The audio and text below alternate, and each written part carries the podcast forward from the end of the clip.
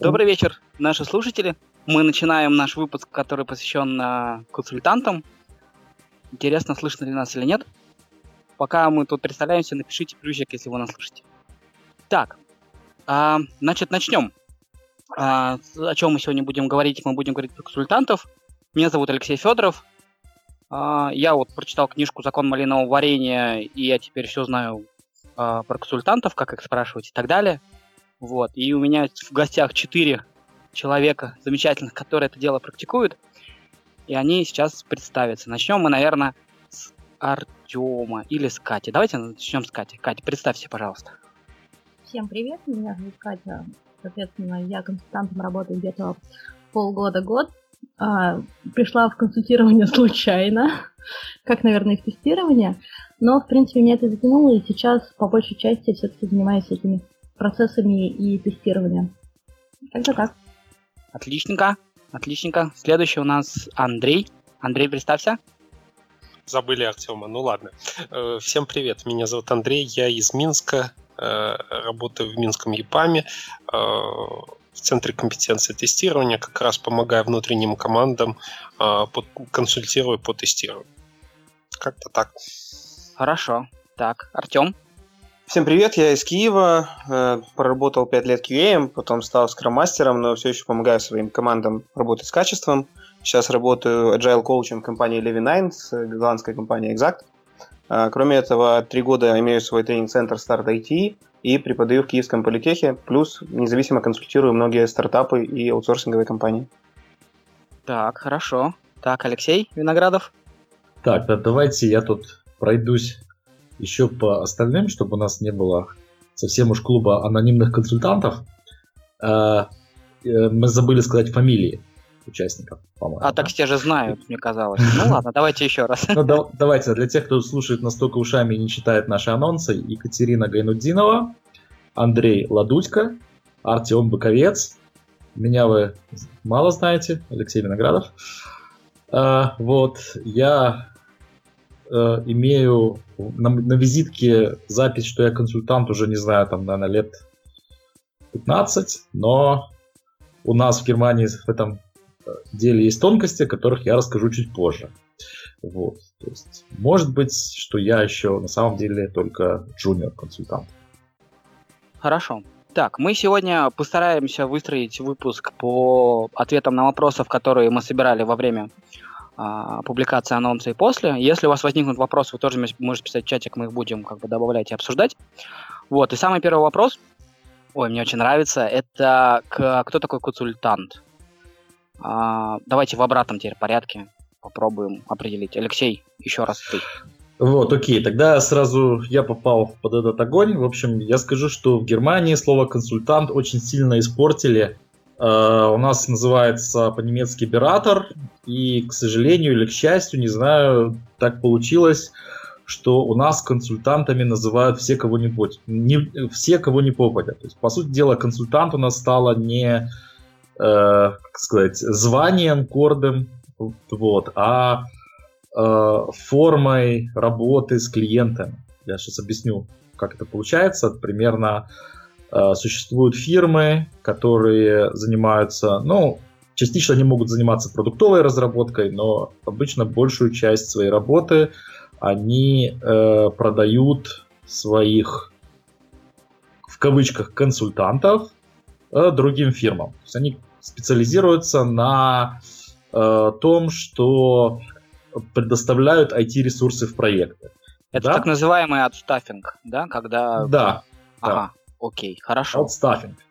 И поэтому, чтобы как-то было проще, они своих консультантов там меряют тоже там какой-нибудь junior, middle и senior, для того, чтобы просто продавать их по разным ценам. И любой начинающий, пришедший в такую компанию, получивший каких-то пару курсов там по программированию, тестированию, там, неважно, становится юниор-консультант, и его продают как в аутстаффинг там другой проект какой-нибудь, чтобы он там работал. Вот он там как бы работает в кавычках консультантом, хотя на самом деле это не тот консультант, который...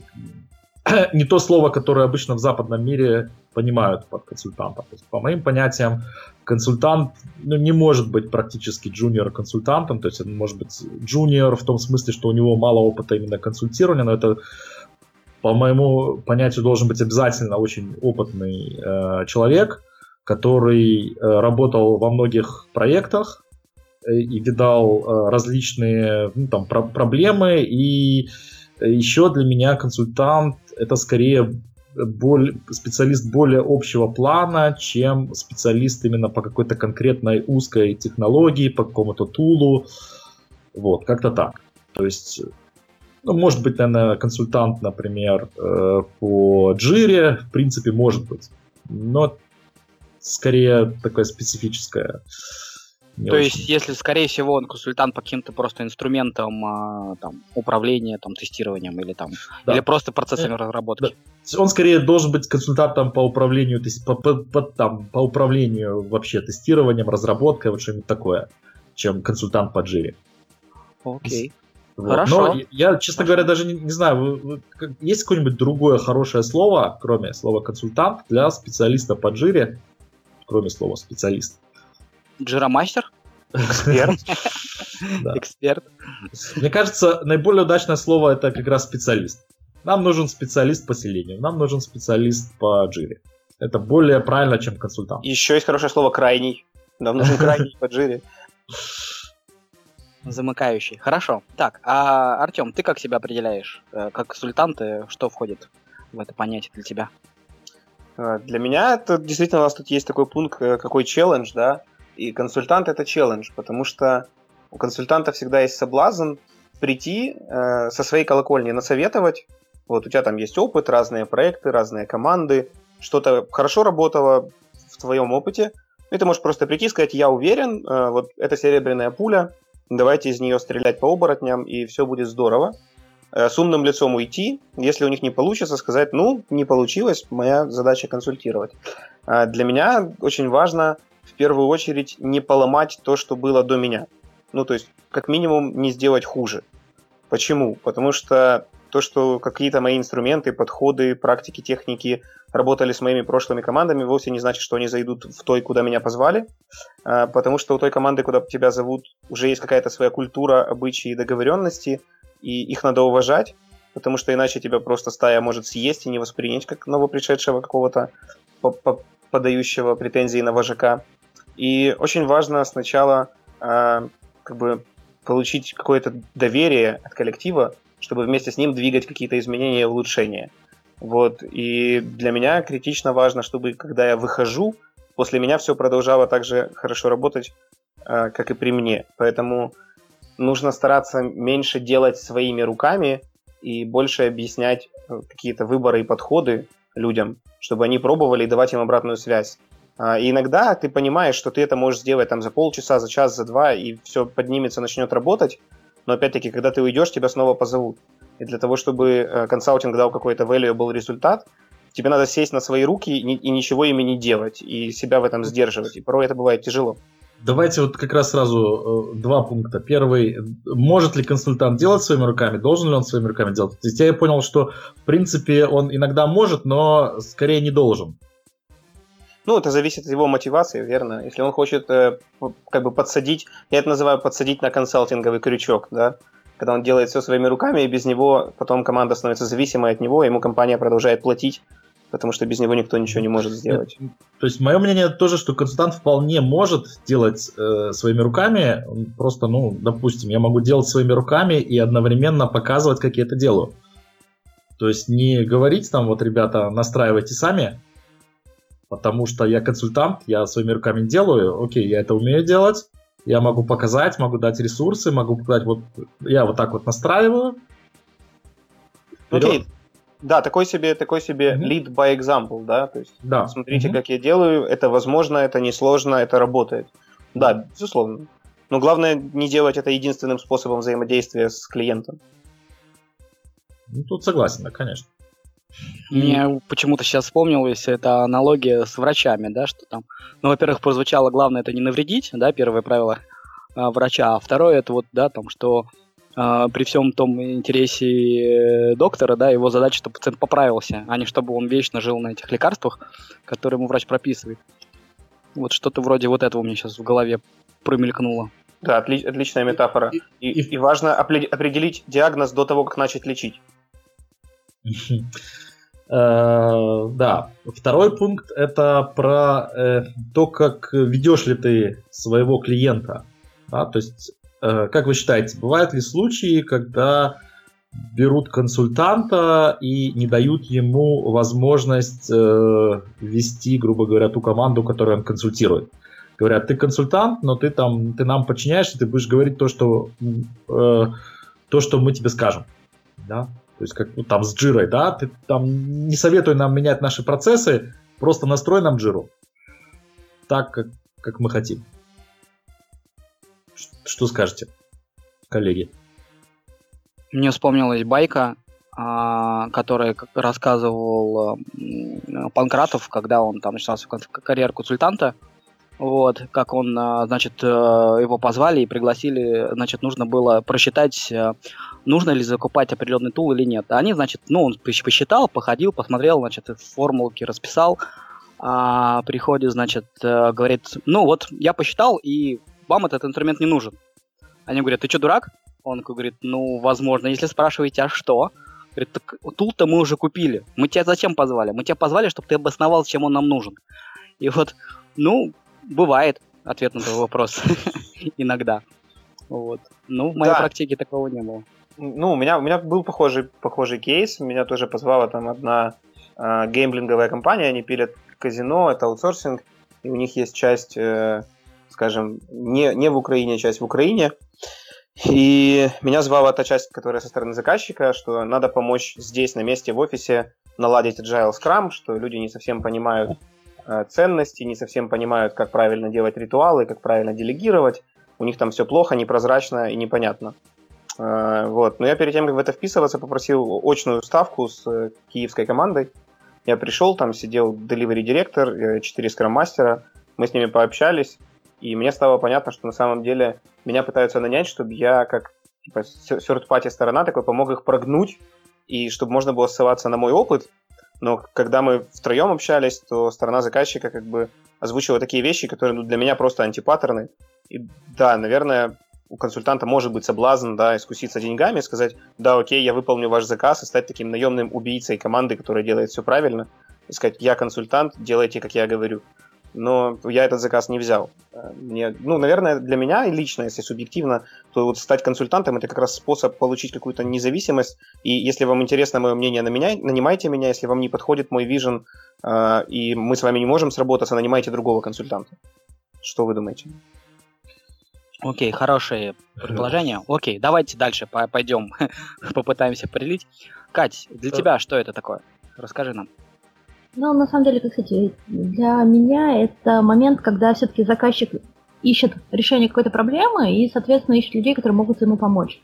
И консалтеры чаще всего все-таки это временные люди, да, то есть в компании. То есть это, ну, некая форма, когда ты приходишь и помогаешь людям с какой-то определенным решением и, в принципе, дальше уходишь. Потому что, возможно, ну, в компании, ну, ты решил проблему, все, окей, давайте дальше идти. То есть ты можешь помочь им с какими-то еще проблемами, но это как бы уже другая часть работы. То есть вы заново как бы... Заключаете контракт. Ну да, заново заключаете контракт. Вот. Ну и по поводу просто... то, что ты рассказывал байку про Панкратова, да, дело же не в том, что просто ему цель не ту поставили.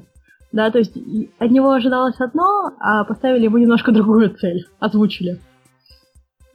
Может быть, он, если бы ему поставили задачу «обоснуй, почему это важно», он бы вполне хорошо сделал эту задачу.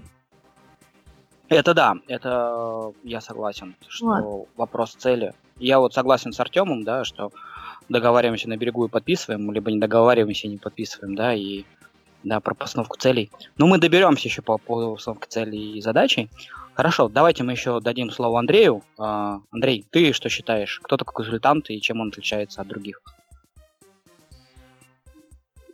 Ну, мне проще говорить, потому что до меня уже много чего хорошего сказали. Я тут единственное добавлю, что действительно роль консультанта это вот как бы есть две части. Первая – это оценка, а вторая – это внедрение улучшений. То есть тут важно с оценкой действительно разобраться правильные вопросы, которые и цели, которые хочет достигнуть заказчик. И тут действительно, да, в тему байка Панкратова.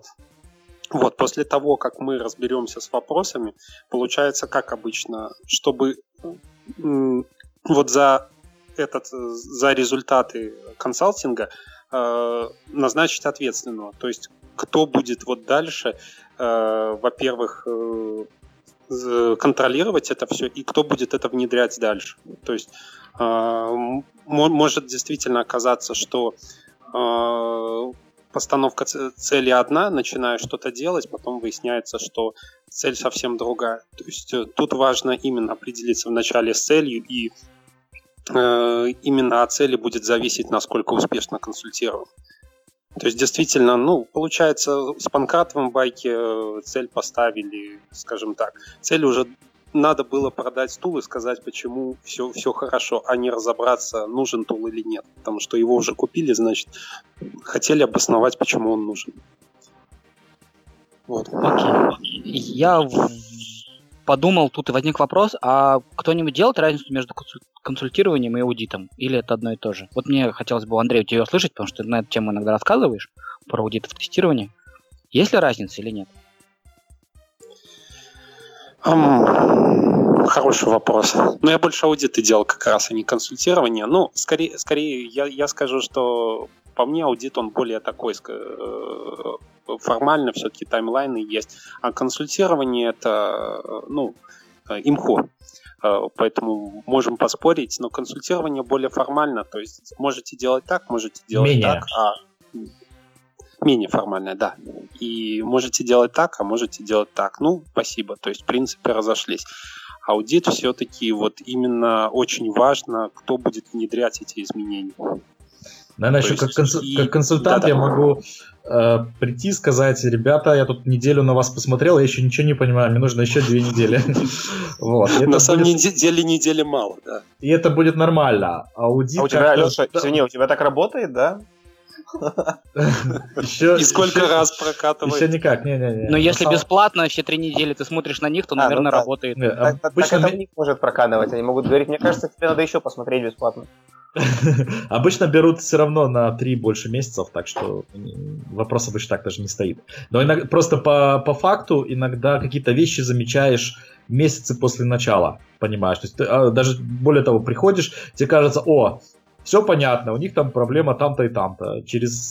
Только через пару месяцев понимаешь, что на самом деле все сложнее, и иногда даже, что все совсем по-другому. Что первое мнение обманчивое. Да, однозначно, потому что обычно все самое гадкое прикрыто листиками красиво.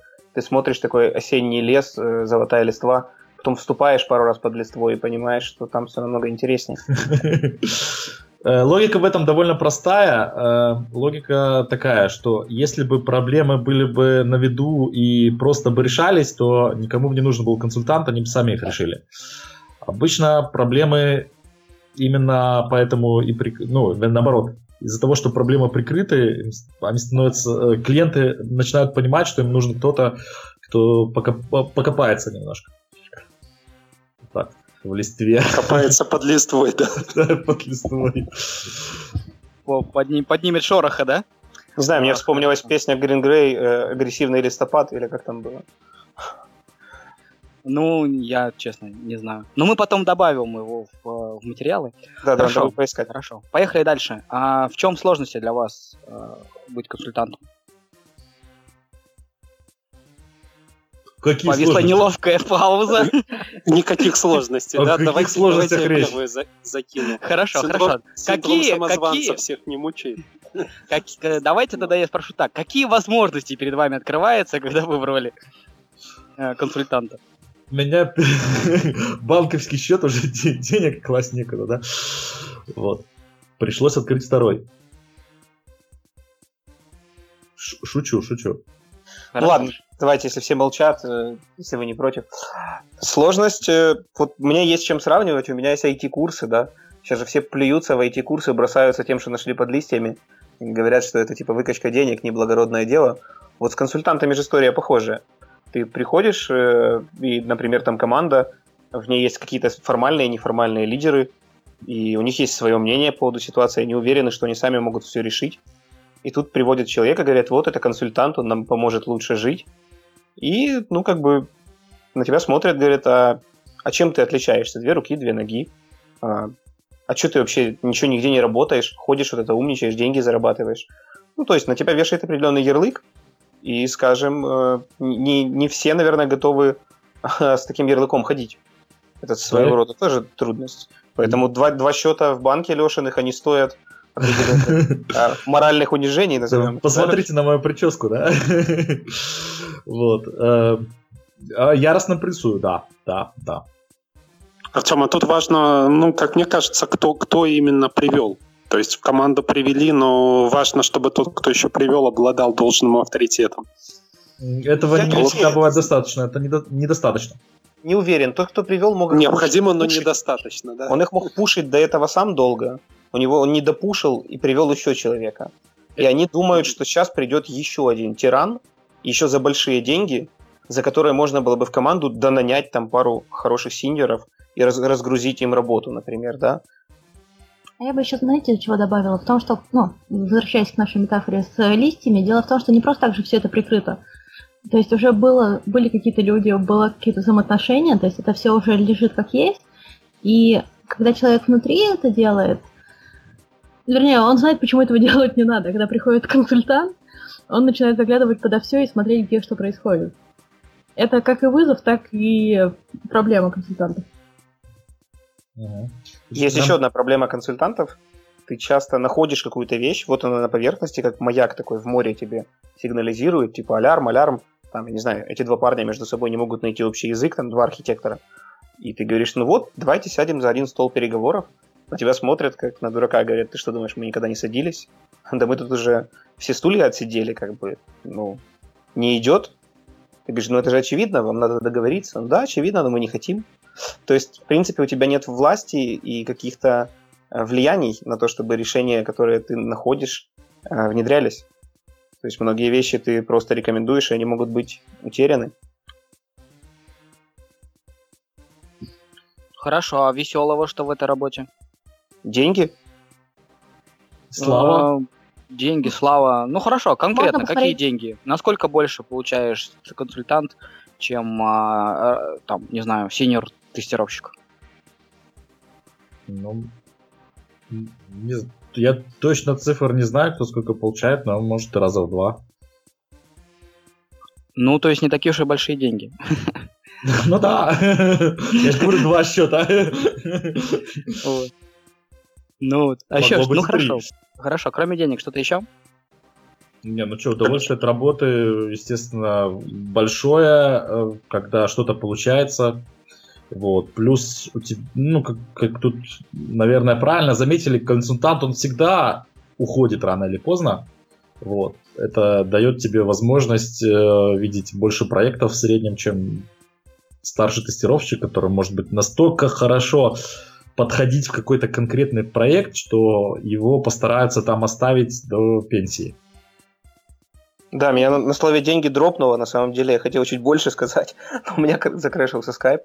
Да, ты видишь много разных людей, разных команд, разных проектов, разных кейсов, и ведь на самом деле ты вроде бы коучишь команду, да, пытаешься ей помогать развиваться, но ты развиваешься сам не меньше, и это очень большие возможности на будущее, намного проще потом создавать свой бизнес или что-то подобное. Еще классно, когда приходишь в команду и через 3 месяца видишь эти улучшения. Это одно. И второе, на самом деле, чем сложнее ситуация, тем тогда интереснее челлендж. И что-то найти, что-то посоветовать такое, что-то изменить. То есть, на самом деле, приходить, условно говоря, говорить, поставьте CI, настройте Jira с таким workflow, это банально. А разбираться... Почему именно такой workflow оптимизировать там? Вот это классно. Очень плюсую, но правда ведь есть и такие консультанты. Или мы о них сегодня не говорим?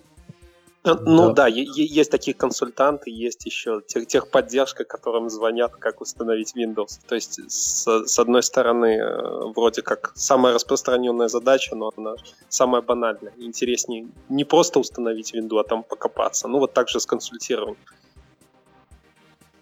То есть, чем сложнее задача, тем круче. Все-таки я вот пытаюсь теперь понять, как там потенциальный заказчик.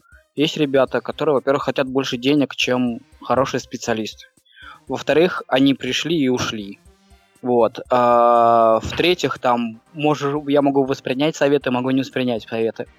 То есть получается, что консалтинг — это вот пришел, что-то сказал и ушел, да, и независимо от того, что люди сделали, ты свои как бы деньги все равно получил. А за что получается все-таки? В чем value для заказчика в этой работе? Ну, на мой взгляд, если выбрать удачного консалтера, то это дикая экономия времени, а тем самым и денег. То есть можно закопаться в своих проблемах самому месяцами и годами. А если повезет, у вас консалтер это сделает, ну не знаю, за четверть того времени, за которое вы даже могли бы, даже если у вас все получится, это могли бы сделать сами. То есть вы не только экономия не только в том, что вы как-то там на одном специалисте сэкономили, а это value для, в зависимости от размеров команды, в деньгах может быть стократное. На мой взгляд. Да, плюсую, потому что на самом деле это похоже на сравнение тренингов с книжками. То есть говорят, зачем за тренинг платить, условно говоря, $500, если книжка одна стоит $10. Проблема в том, что, во-первых, эти книжки нужно купить, найти время прочитать, потом пройтись по граблям этих книжек. То есть и в сумме это получится больше, чем условные $500 заплатишь за тот же тренинг. То же самое с консультантом. Можно взять книжки, все прочитать, попробовать, грабли понабивать. Но это если у вас есть время. Вот. А хороший консультант, он должен точечно подсказать, куда и как нужно копать. Это как в анекдоте в этом, если я правильно понимаю, что когда пришел старый работник на завод, на котором он поработал там 30 лет, и вдруг при нем стал конвейер. Он взял молоток, пошел куда-то, стукнул, конвейер запустился, он выставляет счет $10 000.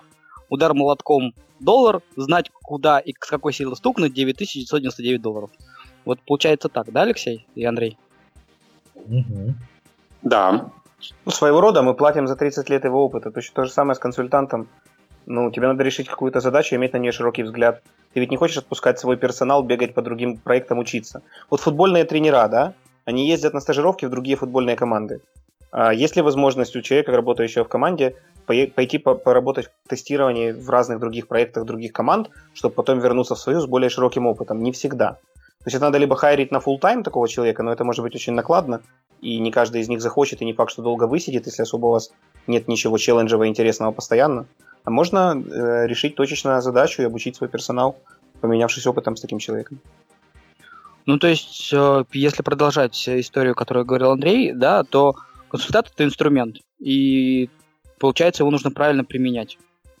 И тогда мы приходим к тому, что к вопросу, как его правильно применить?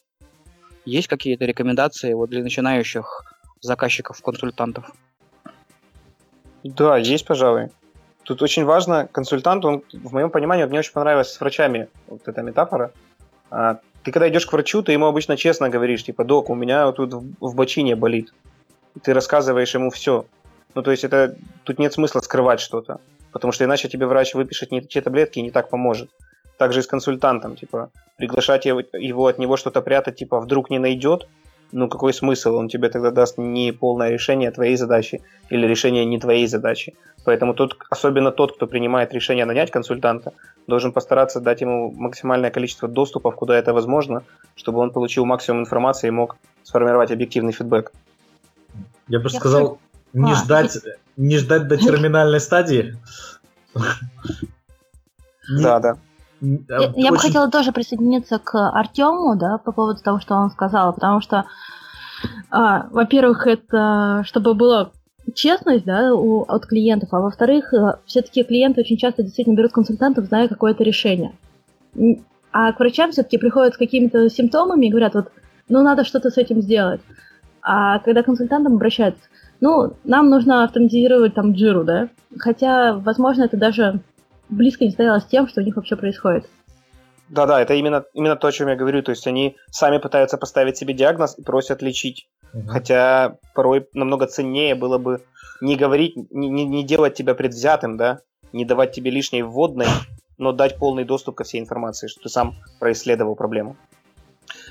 Мне кажется, это часто заказ консультанта бьет по самолюбию менеджера, потому что многие почему-то считают, что если я заказываю консультанта, это признак того, что я сам не смог, не разобрался с проблемой и поэтому зафейлил как менеджер. Как раз это неверно. На самом деле ты часто зафейлил как менеджер, когда не догадался вовремя взять консультанта. Часто уже, как я вот сейчас пытался сказать, консультанта берут уже, когда пациент практически мертв. Понимают, так, у нас тут до сдачи осталось месяц, у нас еще не валялся конь, давайте прикроем задницу, возьмем дорогого консультанта, чтобы он нас спас. Ребята, уже это поздно пить боржоми. Вот. И вот это, кстати, тоже из книжки, совет из книжки, который упомянул Леша Федоров в начале. По-английски называется Secrets of Consulting Джеральда Вайнберга. Очень хорошая книжка, рекомендую. По-русски перевод, тоже хороший, качественный перевод. Закон малинового варенья. Вот. И там в качестве советов именно консультантам, там у него такая книжка с практичными, но в том, с другой стороны, очень юмористично сформулированными советами. Вот. Один из советов гласит о том, никогда не обещайте больше 10% улучшения клиенту, потому что это бьет по его самолюбию. Типа 10% любой может понять, что окей, любой процесс можно увеличить на 10%. Вот, поэтому даже если вы знаете, что вы его увеличите в 3 раза, вы скажите лучше, что вы улучшили на 10%. Вот, тогда менеджер будет доволен. И закажет вас еще в следующий раз. Ну да, правда, я бы тут по поводу 10% я бы очень бы аккуратно советовал бы, потому что, как известно, ну, по крайней мере, точно в России никому не интересен проект, у которого там 10% прибыли, да, всех интересует, когда там 100-120% прибыли и так далее. Вот, то есть, эту циферку нужно подобрать в зависимости от менталитета с людьми, с которыми общаешься. Это не прибыль, это улучшение. Ну, все равно, ну, зачем вкладываться в то, что всего даст 10%? Вот если вот надо, чтобы сразу 250% вот выдало процентов. Ну, тоже есть такой момент, да. Да, хорошо. А может быть, еще у кого какие-нибудь фишечки, связанные с доверием клиента и как к нему там, или еще, да, как ему упростить жизнь клиенту, когда он общается с консультантом? Да, как говорили, важно действительно привести консультанта в компанию и объяснить всем его роль. Это тоже получается далеко не всегда, и тогда вот те моменты, про которые мы говорили, когда там тимлид тебя видит, о, это еще один чувак, который тут делает вид, что знает больше нашего. Вот. И иногда даже получается еще хуже, когда те люди, которые тебя представляют, они даже не говорят о твоей там роли, а представляют тебя примерно, вот ты там Алексей, да, он нам тут поможет с тестированием. И как бы программисты так смотрят, ну окей, поможет с тестированием, причем тут вообще мы. Вот, и все такое, когда ты начинаешь там что-то пытаться объяснять, рассказывать, не часто, ну, как так вообще говорят, ты вообще, да, спрашивают меня, ты уверен, что ты делаешь вообще то, что ты должен делать? Может, ты там сходишь потестировать? Да, когда эти вопросы не обговорены, то работать еще сложнее, чем когда они обговорены. Когда обговорены, тоже не так просто работать. Вот. У всех консультируемых есть внутреннее сопротивление к чейнджу, к изменениям, а когда ты консультируешь, у тебя всегда будут предложения что-то изменить. Еще помогают синкапы, я вот хотел добавить. То есть не просто вот пришел консультант, 2 недели поработает и через 2 недели ушел. Помогают промежуточные синкапы, скажем, первый там как минимум раз в неделю, а лучше там 2 раза в неделю, если есть возможность, чтобы прийти, рассказать, вот что я накопал, спросить сразу, что вот интересно, что подходит вам, что не подходит, и какие области мы будем копать дальше. Вот. Ну и плюс один клёш к тому, что действительно важно то, как представят консультанты. Андрей, вот. Ты можешь объяснить, что такое синкап, пожалуйста? Ну, скажем так... Фидбэк. Давайте рассмотрим идеальный вариант, когда у нас один реквестер консалтинга, то есть один человек, который запрашивает консалтинг, и вот с этим человеком, да, синхронизироваться, назначить как минимум там два раза в неделю митинги, на которых показать ему промежуточные результаты, поговорить о следующих шагах и спросить его мнение о том, интересно ли ему это, действительно ли это то, чего он ищет, и подкорректировать свои шаги сразу, а не через 2 недели прийти, а потом выяснить, что то, что ты все делал, на самом деле либо это уже все известно, либо это известно, но не нужно. Ну, в общем, не Ну, в то есть некие планерки или, там, не знаю, утренние стендапы, которые там обычно в agile практиках применимы, что-то вот на таком, в таком виде, да? Да. Ага. Да, я присоединюсь. Тут, скажем, очень важно менеджить ожидания постоянно. И на старте договориться о том, что будет считаться успехом, чего вы хотите добиться, и постоянно синхронизироваться в плане ожиданий. Чтобы мы знали, что мы на одной странице, а не мы месяц уверены, что мы делаем что-то классное, мы делаем реально что-то классное, но не то, за что нам платят. То есть постоянно уточнять, как бы правильно ли понимаю, что задача все еще такая, да, что вы ждете от нас такой-то работы. Вот. Иногда даже так, если ты чувствуешь, что у кого-то есть сомнения. Ну, то есть как с машиной, да, ты можешь по трассе ехать по прямой, но ты руль потихоньку подправляешь, чтобы не слететь с трассы. Ага. Хорошо. Вот. А что в связи с частью с командой? Вот тут Алексей сказал, что там заталкивает консультанта в комнату, и все на него смотрят странным взглядом и не могут понять. Какие здесь есть фишечки, которые вы порекомендовали бы, чтобы наладить как контакт или что-то там? Потому что вы им, по большому счету, может быть, и не нужны, да, но они вам точно нужны. Нет. Стоп, еще раз. Кто кому не нужен? Я что-то не понял. Консультант, может быть, не нужен команде, по большому счету, в начале, но она не может понимать, зачем. Вот. Да? Окей. Я считаю, все наоборот. По мнению команды он, может быть, ей не нужен. Ну да. Так. Окей. Да. И по мнению... Ну да. Окей, да. Что делать-то с этим? Вот в том-то и дело. Тебя, как правило, приведут и нормально представят в ту команду, с которой ты должен работать. Это, в принципе, все до этого доходят, догадываются. Вот. Проблема в том, что редко бывает так, что, что ты будешь разговаривать только внутри своей небольшой команды. Забывают представить остальным, с которым тебе приходится работать, людьми из других команд, людьми, которые там занимаются, например, процессом деплоймента, процессом там кастомер-саппорта, вот.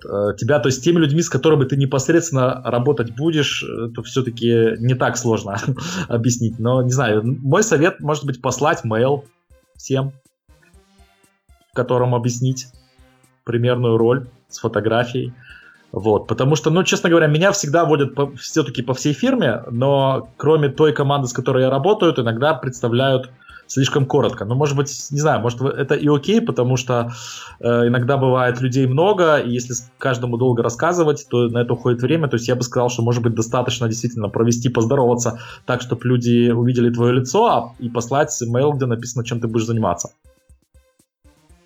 Чтобы люди могли внимательно потом, если что, почитать, чем он конкретно занимается, если настанет необходимость, если я к ним приду с вопросом, чтобы они потом заглянули.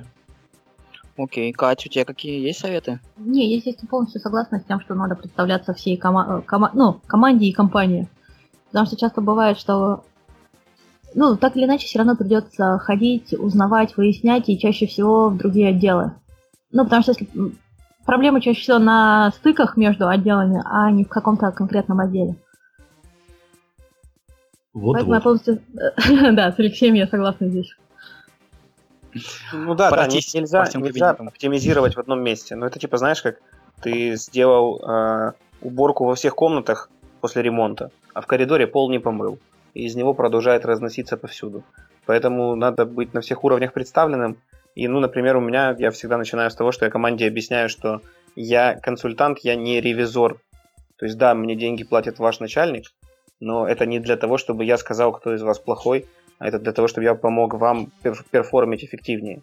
Если вы хотите не просто ходить 8 часов получать за это деньги, а вы хотите перформить классно и делать что-то хорошее, то подходите, и как бы меня за это уже оплачено.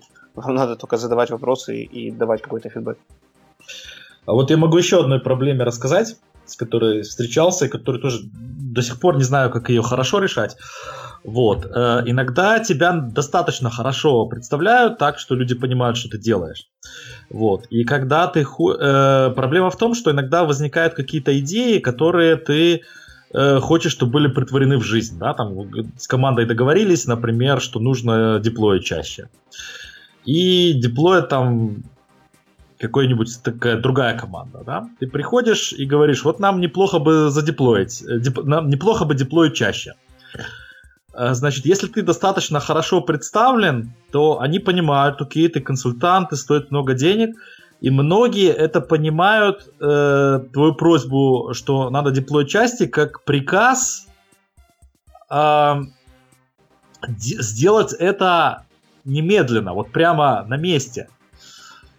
Вот. И в зависимости от человека они, значит, или обижаются, или делают это действительно сразу в ущерб основной работе, или как бы из чувства противоречия как-то это самое не делают это, например, вообще. То есть, например, они знают, что у них есть другая, более срочная работа, и говорят, он пришел тут и захотел, чтобы я сразу ему вот это сделал, и раз у меня есть другая срочная работа, которую я в любом случае не буду бросать, я его работу не сделаю вообще.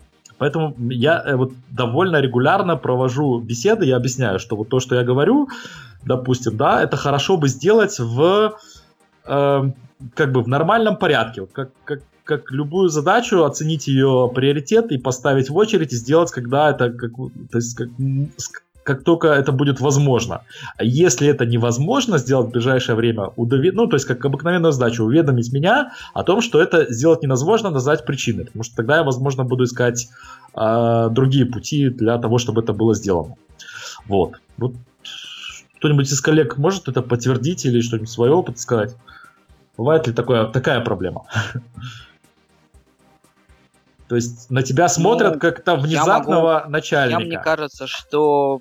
Такая проблема у меня была, когда я был тестировщиком, начинающим, и просто приходил в команду, нанимали тестировщиков обычно там менеджеры, а в команде сплошные разработчики. Вот. И действительно, поначалу было такое, что вот как бы мои задачи там не брались, не разрабатывались, но обычно это очень быстро решалось. Во-первых, спросить, нет ли у человека ну, какой-то личной претензии ко мне, да, то есть, ну, мало ли я его там что-то там задел, обидел, как бы надоел или еще чего-то. Вот. И, ну, если нет никакого личного конфликта, да, то можно потом просто сказать, что если ты как бы... Ну, обычно там сводится просто к тому, что человек говорит, ну, вот если я сейчас сделаю задачу для тебя, мои сроки съедут, как бы, и как бы мы потом будем овертаймить или что-нибудь еще, да, и просто просьба, чтобы какой-то там буфер времени был заложен на задачи, связанные со мной, официально на планинге или там от руководства, что-то вот так вот примерно. Вот как раз этот момент, где я пытаюсь объяснять, что ты это делаешь не для меня, ты это делаешь для своей компании, ты это делаешь для себя. Вот. Это важный пункт непонимания. Вот видите, то есть он тоже понимал, что он это делает для тебя лично, для Алексея Федорова. Здесь поначалу, да. Возможно, зависит от того, как об этом говорить. Ну, типа... Ну, для меня консалтинг — это что-то очень близкое к коучингу. И коучинг — это чаще задавать вопросы, чем давать ответы. И если говорить, нам нужно деплоить чаще, то это может быть воспринято как директива к действию.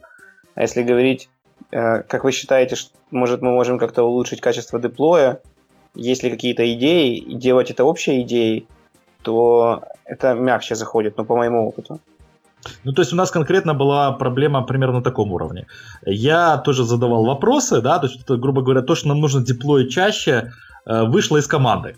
Да, то есть, так вот как-то мы посмотрели, и все согласились, нам нужно чаще деплоить. Мы поговорили, как это можно сделать. Просто попросить команду деплоймента деплоить чаще. То есть никаких других проблем не было. То есть была чисто техническая реализация, там, допустим, в Jenkins делать не раз в сутки, там, а после каждого коммита. Это условно говоря. Да? Вот. И вопрос, да, то есть должен быть человек, который, то есть в идеале тоже есть всегда какой-то менеджер, которому можно сказать, ну вот мы тут решили, надо деплой части, пожалуйста, сделай так, сделай красиво, да, сделай, чтобы у нас это действительно стало явью. Иногда такого человека нет, это тоже одна из проблем компаний, то, что на таких перекрестных моментах нету человека, ответственного за это. Вот, и поэтому, когда никто не ответственен, это никто не делает. Вот, говорят, не мое дело. Вот, иногда я это беру на себя, я не знаю, хорошо ли это плохо, мне это, в принципе, нравится. Вот, и вот тогда получаются такие моменты. Но у меня, то есть, была, в частности, проблема, я говорил менеджеру, который за это ответственен, и он тоже говорит, ты знаешь, я не могу решить твою проблему.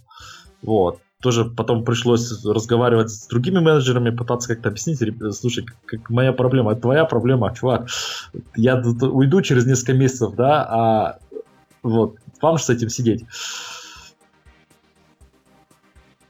В связи с этим у меня есть вопрос, а кого-нибудь из вас в практике была такая история, что вы разрывали контракт раньше, чем он заканчивался по срокам, потому что, ну, вот как раз из таких проблем, что вот там люди не могут того-то сделать, его-то сделать. Ну, то есть они еще не готовы, да, для привлечения человека со стороны, не готовы принять советы, и дальше продолжать с ними взаимодействовать, это просто, ну, сидеть на попе ровной, и ничего происходить не будет. Были, у меня были. Не так много, к счастью. Ну, расскажи один случай тогда, если попадалось. Ну, случай был, когда, ну, то есть, грубо говоря, менеджер при мне сказал, вызвал меня и сказал, слушай, ты взят тестировщиком, ты должен тестировать. Ну, как бы мы там много с ним разговаривали, ты тут спрашивал, ты разговаривал с бизнесом, спрашивал у них, как там что работает. Вот. Я его понял и через 2 недели покинул проект. Я им был не нужен. А как ты понял, что это был им не нужен? Ну, по вот этой фразе. Это не, ну, в смысле, им нужен... Я не знаю, кто им был нужен, это не, сейчас не мои проблемы. Вот. Ну окей, ну, хорошо. То есть, как я понял. Они ожидали там, от меня, может быть, что я буду, там, не знаю, сидеть и хорошо тестировать. То есть, мы были очень довольны, все такое, но когда я понял, что мне не дают возможности работать так, как я считаю нужным, понял, что это, значит, не мое, и... Окей, но часто бывает, что в мертвых проектах остаешься по разным причинам. У меня были случаи, когда наоборот, когда, в принципе, надо было давно оттуда текать. Ну, как бы деньги, хорошие условия, да, развращают немножко, и иногда не уходишь, хотя должен был. Понятно, хорошо. В связи с этим следующая порция вопросов. Про юридические особенности всех этих взаимоотношений. А когда устраиваешься по найму, ну, всем нам плюс-минус более-менее понятно. А когда устраиваешься консультантом, то как это происходит? И хотелось бы услышать в ключе каких-то особенностей и страны в том числе. Вот. Артём, может, ты начнешь тогда? Да, без проблем. Я могу рассказать про Украину. Никаких проблем на самом деле. У нас есть такое понятие, как ФОП. Ну, это ФЛП, по-моему, называется в России, да? Физическое лицо предпринимателя. У тебя там открыты определенные виды деятельности, и ты можешь подписывать с любыми физ- и юрлицами договор на оказание услуг. Я подписываю договор на консультативные послуги, это консультационные услуги в сфере информационных технологий. И все, мы там прописываем, что в это входит. Мы пишем, что там единица измерения является день консультаций, оплачено такое-то количество дней, стоимость за день такая-то. Мне на юрлицо падают эти деньги, я плачу с них налог. В конце мы подписываем акт, что стороны претензий друг к другу не имеют, и, собственно, все. ничего сверхсложного. Если надо подписывать с компанией, которая, например, не резидент Украины, находится за рубежом, в этом тоже нет проблем. Если у тебя открыта внешнеэкономическая деятельность, ты просто принимаешь деньги в валюте, и согласно законодательству, которое там есть, часть валюты продается сразу, когда падает на твой счет, часть ты обязан продать по курсу. Да, это вполне просто решается. Окей, хорошо. Что у нас в Германии? Ну, в Германии, во-первых, ты можешь быть, конечно, консультантом и работать по найму. Это не, одно другого не исключает. Вот. Если там работать, вот примерно тоже... Я тоже работаю как индивидуальный предприниматель. Это... По немецким законам это не юрлицо, но тем не менее тоже я просто выставляю счета, обычно на почасовой основе, иногда на, за день. Вот. И, как правило, в Германии работают все равно через фирм-посредников, которые занимаются именно тем, что обслуживают крупные конторы, в том смысле, что ищут им консультантов или просто специалистов. Вот у нас это называется одним словом, как я уже говорил. Они ищут специалистов и консультантов, и, значит, как бы этот процесс для больших контор упрощается в том, что им не приходится иметь дело с 1000 каких-то там отдельных специалистов, они имеют дело только с некоторым небольшим количеством контор. За это посредник берет себе довольно неплохие проценты, у нас там от 10 до 20% в среднем по рынку, иногда и там гораздо больше. Вот. И, по сути дела, он ничего не делает в процессе, кроме того, что получает деньги от клиента, забирает себе проценты, переводит деньги нам. Вот. Но на самом деле они довольно много делают для того, чтобы вот именно нас связать. То есть, поэтому, может быть, их эти 10-15% вполне оправданная доля. Все понятно. А можно заключить договор напрямую без в обход? Ну, повторный договор заключить напрямую в обход вот этого агентства. Хотя я понимаю, что это совсем про Германию, наверное, такие. В Германии нет, в Германии тоже этот вопрос часто встает, потому что иногда проценты грабительские, там, по сути дела, вот. Иногда, ну, грубо говоря, обычно договора, которые я заключаю, вот так вот между нами. Консультантами, они с правовой точки зрения не на 100% легитимные. То есть там прописываются пункты, которые составитель договора туда не имеет права включать в таком виде, тем не менее включает. Ну, например, там штрафы вот именно за то, что я буду работать, допустим, напрямую. Вот, то есть, в принципе, учитывая то, что этот пункт нелегитимный, я могу на него плевать. Вот, тем не менее, заключать договора, но, грубо говоря, есть минус то, что я потеряю, ну, отношения с этими конторами, которые мне, в принципе, тоже помогают, они поставляют мне интересные проекты. В общем, то есть в случае, когда контора ведет себя прилично, я бы так делать не стал, да, и обычно они дают срок, у нас в среднем это в нашей области 12 месяцев, по которым я не могу заключать напрямую договор, кроме как через них, вот, и я обычно не заключаю.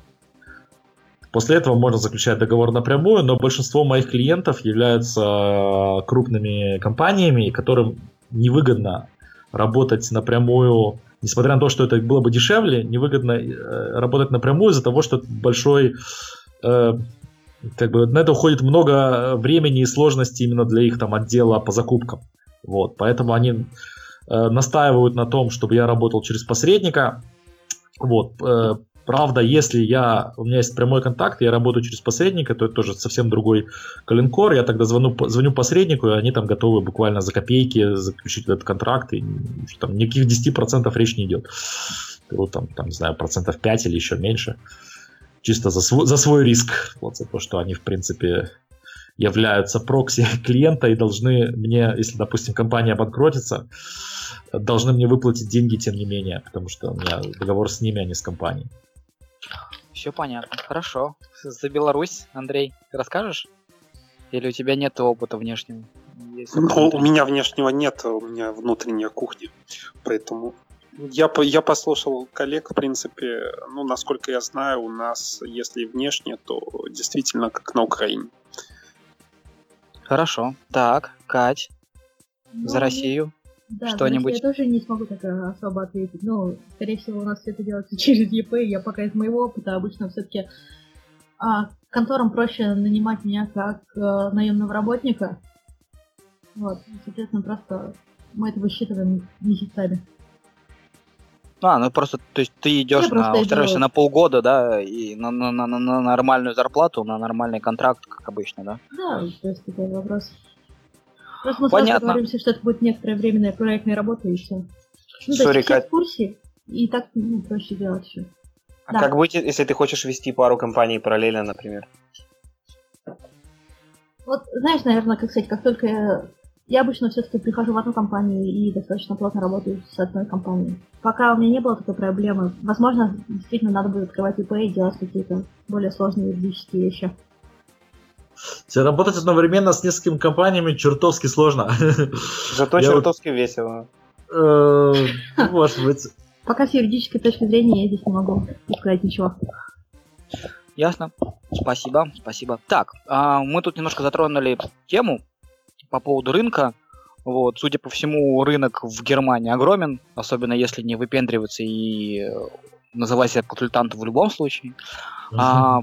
Есть, как бы, хотелось бы услышать, на ваш взгляд, да, там, как много предложений, в каких-нибудь, не знаю, там, попугаях, которые вам кажутся, что вот там без работы не останешься еще там надолго, или вот каждого клиента приходит искать.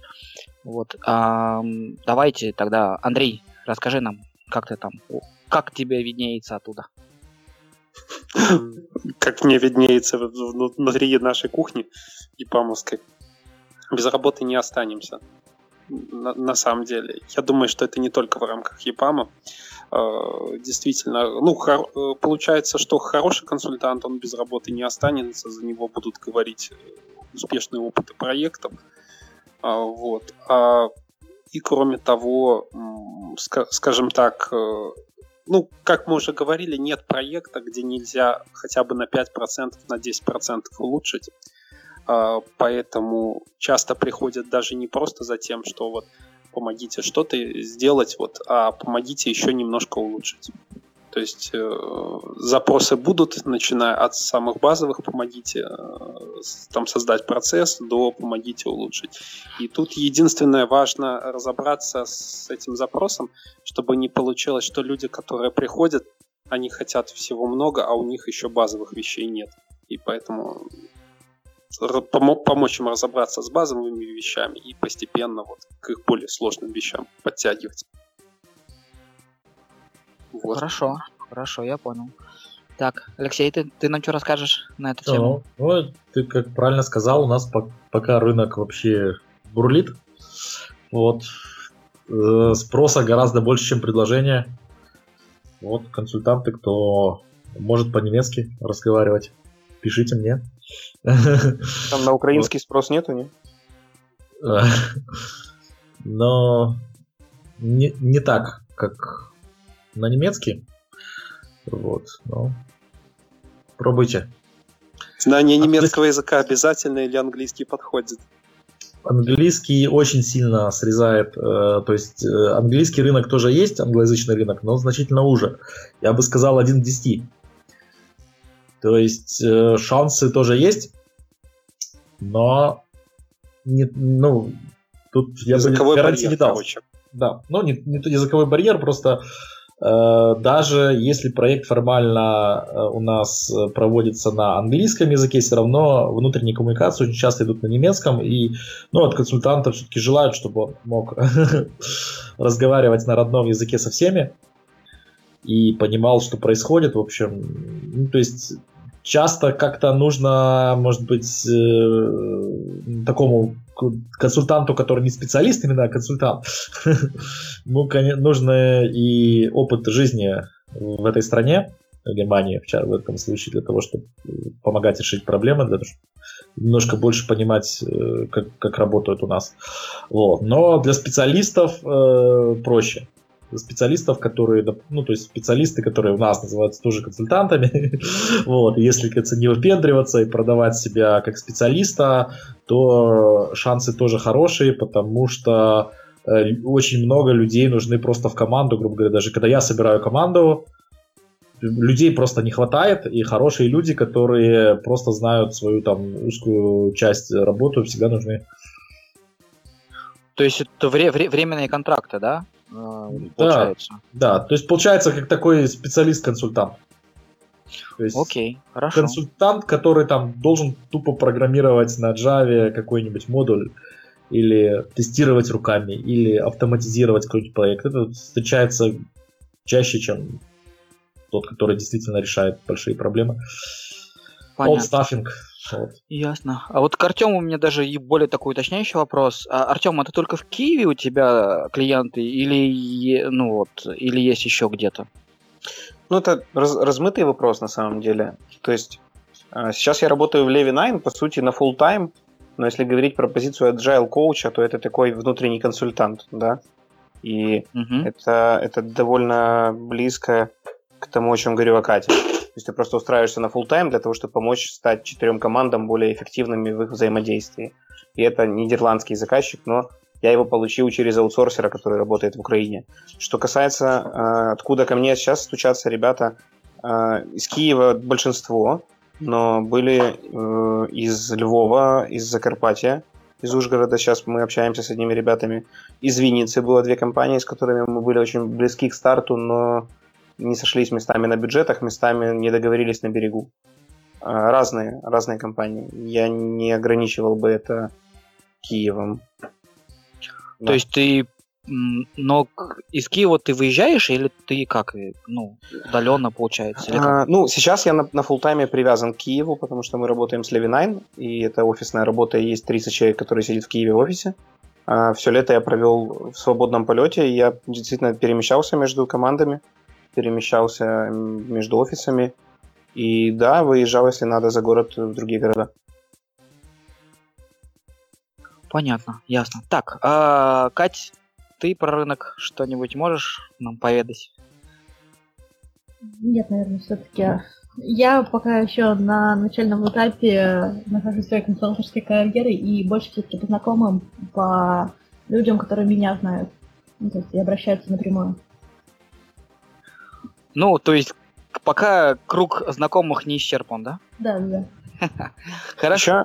Леш, да. Могу дополнить по поводу там языковых барьеров, преимуществ, недостатков и рынков, которые открываются. Общаюсь с многими ребятами, которые там занимаются agile, консалтингом. Говорят, что есть огромнейший классный рынок, которому не хватает сильных консультантов в сфере там agile, процессов, людей, мотивации и так дальше.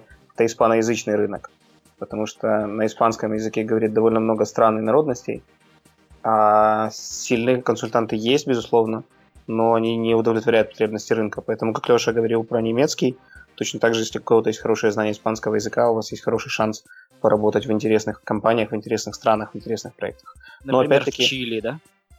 Почему бы и нет? Аргентина, почему Чили. Аргентина, да. Чили, да. Почилить в Чили, да? Почилить, да. В Чили зиму, например. Да, хорошая история. Окей, так, тут есть несколько таких вопросов от слушателей. Мы их осветили, но давайте повторимся, да, что какие-то особенные качества, которыми должен обладать человек, чтобы быть хорошим консультантом, в отличие от тестировщика, они есть? Или если ты хороший тестировщик, то, собственно, ты можешь быть хорошим консультантом? Ну, конечно, есть. Какие? Я думаю, что главное качество — это человеку должно нравиться то, что делать, потому что все-таки есть люди, которые любят стабильно заниматься, ну, чем они знают, и с теми людьми, с которыми они знают. А все-таки основная, ну, такая задача консультанта — это знакомиться с новыми людьми и внедрять какие-то вещи, ну, в незнакомой обстановке постоянно. Ты должен уметь работать с новыми людьми на разных уровнях, уметь себя... как сказать, ну, держаться на одном уровне со всеми различными участниками проекта, то есть ты там редко можешь просто стать там за спину своего шефа, как наемный работник, сказать, это меня там все не интересует, вот, у меня есть там один начальник, и если что, там, да, пускай он меня там защищает, он вместо меня разговаривает, там, не знаю, такие вещи, ну, то есть какие-то действительно очень повышенные коммуникационные скиллзы, я считаю. Да, однозначно, и наверное, какая-то стрессоустойчивость и здоровая реакция на критику.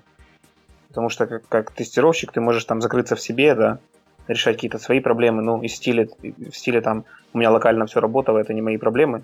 Тут ты так не можешь, ты зависишь от большого количества людей и должен получить у них какое-то доверие, это очень важно. Поэтому я бы добавил еще, кроме просто коммуникативных навыков, какую-то эмпатию, способность прочувствовать, да, наверное, интуиция, почему бы нет. Это довольно такая скользкая штука, но без нее довольно сложно прочувствовать, где именно листьями прикрыли то самое. Ну и широкий кругозор давайте добавим, потому что хороший тестировщик, он может действительно хороший тем, что он с нуля поднял один проект, но на самом деле это все равно, каким бы клевым и разносторонним этот проект не был, это один проект. Вот. А консультанту чем больше проектов, тем лучше. Вот я еще что могу сказать, чем мне положительного в том, что работа с другими проектами в сравнении работе там, над одним проектом в штате или даже над разными проектами в штатах, то, что меня перестало беспокоить то, что, ну, когда я был наемным работником, что моя компания, ну, плохо работает, делает там все плохо и все такое, меня это очень сильно задевало. Я это как-то близко к сердцу принимал, потому что как бы я был лоялен и с компанией ассоциировался. Вот. Когда ты работаешь внешне, то, ну, мне, по крайней мере, гораздо проще это воспринимать. Окей, ребята, если вы не хотите работать хорошо, да, это теперь не моя проблема. Работайте как хотите, и это самое. Я вам помогаю, если вы мою помощь нам отвергаете. Опять же, это не моя проблема. Вот. И... как-то легче спится. Плюсую, да, согласен. Вот. Тут еще такой интересный вопрос. Попытаюсь его сформулировать правильно.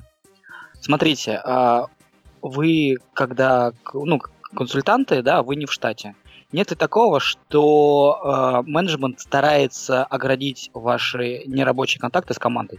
Ну, то есть запрещает вам с командой ходить там пить пиво вечерами, потому что, может быть, как раз вот эти вот листики и приоткрыться, которые бы, очень бы не хотелось. Или таких ограничений никогда не бывает? Такого никогда не было у меня. Были другие ограничения. У меня тоже не было, нет, такого не было, наоборот, поощряли. Да. Скорее, иногда ограничивают в каких-то, наоборот, значит, каких-то там НДА важных вещах, то есть там в интернет могут не пустить, тоже редко, но, по-моему, бывало. Да, у меня было из серии, говорю, вы используете такой-то фреймворк процессный, зачем вам вот такая роль, она в нем явно не описана, это антипаттерн. Это то, что вас не должно волновать, вы консультант, занимаетесь всем вокруг, но не этим вопросом, это обсуждению не подлежит. Вот скорее, да, в профессиональных каких-то вопросах не пустят, чем в неформальных. Угу. Я здесь тоже согласна. И, Андрей, ты хотел что-то добавить по этому поводу? Нет, как раз-таки вот Артём хорошо сказал про NDA и про неформальное, что да, у меня тоже такого не было, чтобы неформально, скажем так, да, запрещали пить пиво, а с другой стороны были случаи, когда говорили, что либо это нам не нужно, либо это наше low priority, мы это знаем, копаем в другом месте. Окей, понятно. Хорошо. Так, вопросы пока закончились. Хочу уточнить следующее. Хочу услышать вашу историю, как вы оказались в консалтинге. Вот. Больше всего интересует, случайное это было или это было какое-то более-менее целенаправленное движение. Вот. Алексей?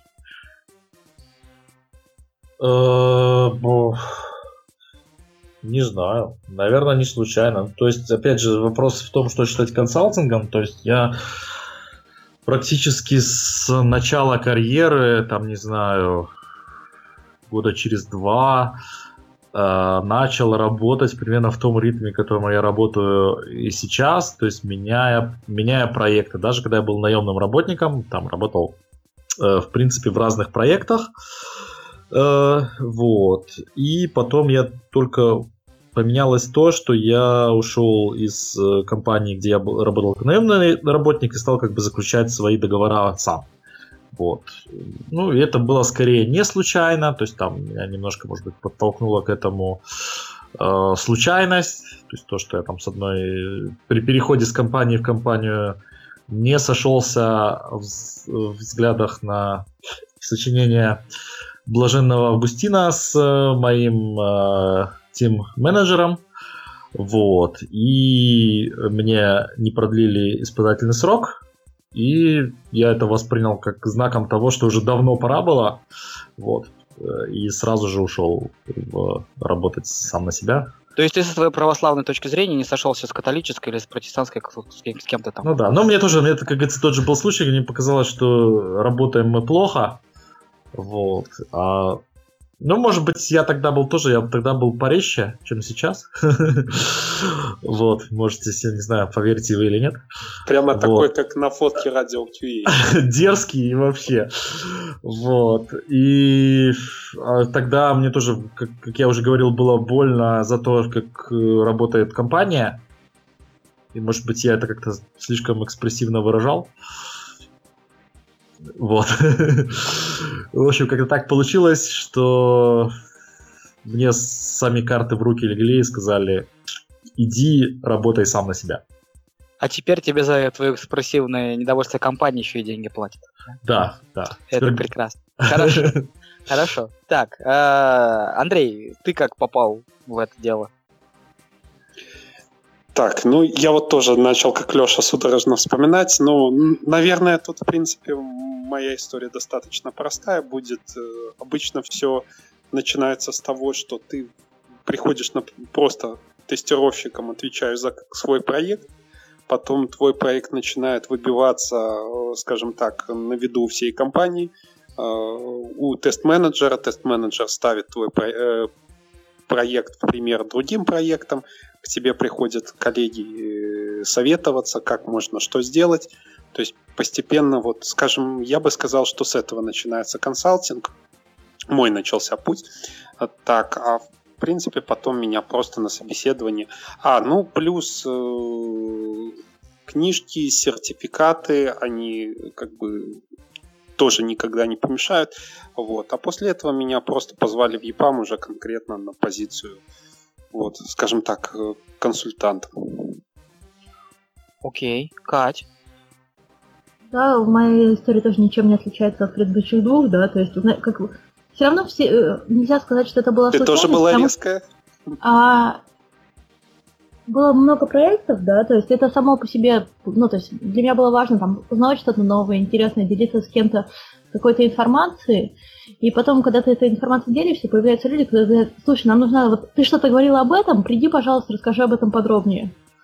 И уже просто как бы стечение обстоятельств, который как раз помог стать, ну, консультантом, то есть уйти с наемной, так скажем, работы и перейти в чисто консалтинг. Ясно, ясно. Так, Артём? Ну, похоже, но чуть-чуть глубже это началось. То есть, знаете, у всех, наверное, были такие друзья, которые к вам приходили за советом часто. И типа: слушай, вот у меня такая история, вот как бы ты поступил. Ну, и я как бы на начальных этапах всегда просто тупо давал советы. Ну, как бы я поступил. Ну, вот так бы поступил, вот так бы поступил. А потом ко мне человек приходил, говорю: вот я зря тебя не послушал. Было, да, наверное, у вас? Я думаю: блин, зачем я тебе советовал, ты все равно меня не слушал. И меня это какое-то время раздражало.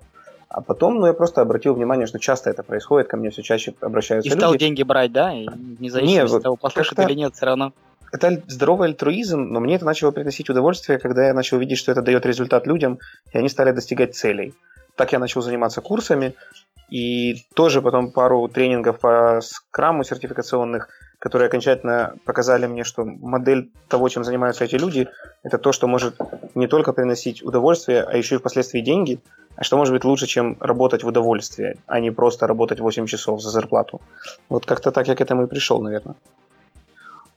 ну, раз подняли вопрос денег, а бывает ли так, что вы когда-то консультируете бесплатно? И насколько простирается эта доброта? Хороший вопрос, на самом деле. Я вот тоже хотел добавить, что бывает такое, что даешь совет, условно говоря, один и тот же совет бесплатный и платный, и он лучше сработает, когда за него заплатили, потому что человек, который уже заплатил, он заинтересован во внедрении того, что ты ему предлагаешь. Вот, а бесплатный совет, ну да, давайте, вот, ну клево, ну спасибо. Это все равно бесплатно. Да. Okay. Я таким же образом пытаюсь, когда мы договариваемся по поводу цены, мотивировать потенциальных заказчика, говорить ему: слушайте, если вы будете мне платить как обыкновенному там программисту, вот, то кто же меня будет слушать? Давайте, для того, чтобы вы лучше вникали, вы будете платить больше. Тогда вы будете чувствовать, как цену совета. Вот. И, в общем, согласен с тем, что бесплатные советы... Я бесплатные советы тоже даю в Slack'е. Подписывайтесь. Вот, на наш чат тестировщиков. Вот. Но компаниям часто все-таки имеет смысл платить за консультационные услуги, потому что это как бы нормально. Все за работу хотят получать деньги. Нет? Да? Ну, хорошо. Я твою позицию понял. Так, Артём.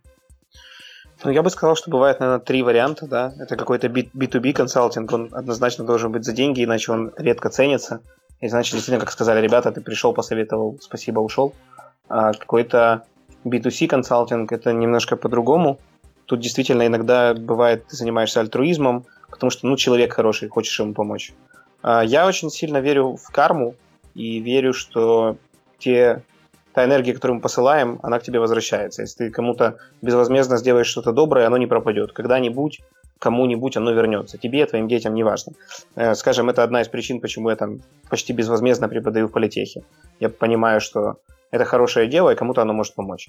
Вот, поэтому, да, это может быть, но, опять-таки, это какие-то common cases, какие-то general вещи, которые я понимаю, что мне несложно там ответить 3-5 предложений, полчаса с человеком пообщаться, я помогу ему в жизни. А если мне приходят и говорят: вот, я запускаю стартап, как ты считаешь, как лучше это построить, и это требует там ресерча и часов, туда мое время стоит денег, у меня много интересных проектов, у меня маленькая дочь, я лучше проведу время с ней. Или если ты хочешь, то заплати ему, поработаем, потому что работа должна стоить денег. Окей, хорошо. У меня есть еще каверзный вопрос. А кто-нибудь из вас когда-нибудь пользовался услугами консультантов? И как это было? Судя по тишине, никто никогда не пользовался. Это в каком смысле? Как частный? Как частный или как? Наша компания пользовалась, когда я там был, допустим, наемной силой, наша компания пользовалась услугами консультантов. Не-не, когда ты из своего собственного кармана или из бюджета своего отдела за это заплатил. Я тогда не был начальником отдела, поэтому в таком смысле нет. Так, вот. Артём, у тебя не было? Ни у кого не было? Ну, смотри, я могу сказать, что у меня был некий бартер с людьми. То есть я их консультировал в том, что я умею. Они меня консультировали в чем-то взамен. Такое точно было. И то есть это люди ко мне приходили там, с вопросом: можешь ли нам помочь, у нас сейчас нет денег. Я говорю: не вопрос, давайте. Потом, когда я вспоминал, что мне нужна их помощь, они говорили: да, не вопрос, мы тебе поможем. Ну, то есть мне, если с точки зрения финансов, то, наверное, будет нечестно сказать, что я там легко достаю деньги, плачу за консалтинг. Но с точки зрения там, гордыни, я готов переступить через себя и сказать: да, я готов обратиться к кому-то за рекомендацией, за советом, потому что я не во всем эксперт, пусть мне кто-то более опытный подскажет. Так я хочу сказать, что обмен именно краткими советами абсолютно нормален, и бесплатными, я имею в виду. И я поддерживаю сеть экспертов как по разным вопросам, то есть поддерживаю контакты с экспертами по разным вопросам, я тоже охотно отвечаю на их вопросы, именно вот для того, чтобы именно какие-то точные проблемы решить. Если там действительно у меня есть проблема, где надо там несколько дней проработать, про что-то сделать, то я никогда не буду просить человека мне это сделать бесплатно. Вот. А если я там, допустим, хочу узнать, какой сейчас самый клевый тул для того, чтобы там логи обрабатывать, да? Я знаю, что у меня есть эксперт, который в этом 100% разбирается, я ему позвоню, он мне это, конечно, скажет. Вот, то же самое я могу там со своими какими-то знаниями там в своих областях ему помочь. Считаю, что это правильно, это хорошо. Окей. Я просто добавила по поводу того, что консультант, который не обращается к другим консультантам, весьма очень, то есть это странная получается вещь, потому что подразумевается, что мы знаем какое-то решение, но с другой стороны, если мы натыкаемся на какие-то соседние проблемы, есть люди, которые в этом разбираются тоже лучше, и можно их как раз привлекать к этому. Сеть консультантов. Хорошо. В связи с этим у меня есть вопросик еще паровозиком. А каста, кто-нибудь каста, когда-нибудь, не каста, а в паре или командной группой, или, например, работали ли вы на проекте, на котором вы не единственный консультант? Организованная группировка консультантов. Да. Про групповую работу. Про групповую работу. Если я так понимаю, Алексей, у тебя есть чего сказать. Сейчас надо подумать. В принципе, мы работали группой специалистов, из которых там, может быть, несколько можно было уровня консультантов. Это было. Так, вот тоже не группой, но на проекте часто бывает несколько консультантов одновременно из разных, может быть, не обязательно сгруппированных в одну группировку, но просто вот. С ними иногда бывают хорошие отношения, иногда не такие хорошие. В общем, всякое бывает. То есть, не единичная практика, такое случается, да? Когда ты не единственный. Конечно, да. Даже я бы сказал... одно, люди советуют другое, и начинается... Да, я бы сказал, что чаще бывает несколько консультантов, которые, естественно, не то, что в одну команду, два консультанта, которые по-разному консультируют, это нет, это такого, наверное, никогда не бывало. Вот. А то, что пересекается работа, то есть там, допустим, у одной команды есть один консультант, у другой другой, и в каких-то местах вы пересекаетесь в своих как бы требованиях или в своих идеях, и там, да, приходится общаться и выяснять, что ж такое. То есть я, допустим, сейчас был с консультантом как бы больше в области тестирования и agile, а консультировал именно по continuous integration процессам человек из core команды Maven. Вот. Я с ним пообщался, действительно оценил, насколько именно крута разница между хорошим консультантом и, там, не знаю, человеком, который просто имеет 5 лет работы с Maven. Вот. Я всегда считал Maven очень плохим тулзом для сборки, непонятным. Вот. Но оказалось, мы с ним просто у меня там была какая-то проблема, мы с ним посидели, именно решили проблему, и в том числе он объяснил, почему все так работает. И вот когда человек объясняет, ты буквально действительно за полчаса ты полностью понял там какие-то основные принципы работы, которые ты за все свои 5 лет опыта или 10 лет даже опыта, которые ты имеешь, который ты получил методом тыка, в общем, его вот этот вот там час, который мы с ним просидели, принес очень много пользы, и я сейчас стал даже значительно мягче относиться к Maven. Нормальный тул, можно работать. Через некоторое время будешь консультировать по нему, да? Нет, вряд ли, но... да. Но, по крайней мере, я понял, что там есть логика, которая просто, может, не знаю, в книжках и мануалах там не так понятно она описана, вот, как если тебя очень грамотный специалист это объясняет. Хорошо. Давайте я добавлю чуть-чуть буквально, Леша. Я добавлю, что да, действительно, бывает такое, что консультируют несколько человек. Особенно это часто бывает, вот возьмем, условно говоря,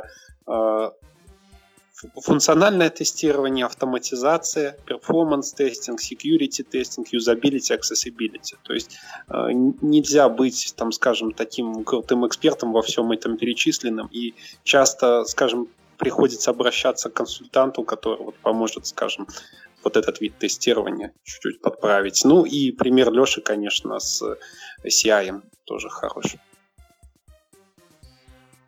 Поэтому вполне нормальная ситуация, когда, скажем, кто-то разбирается с процессами тестирования, а рядом человек раскапывает Test Automation Framework.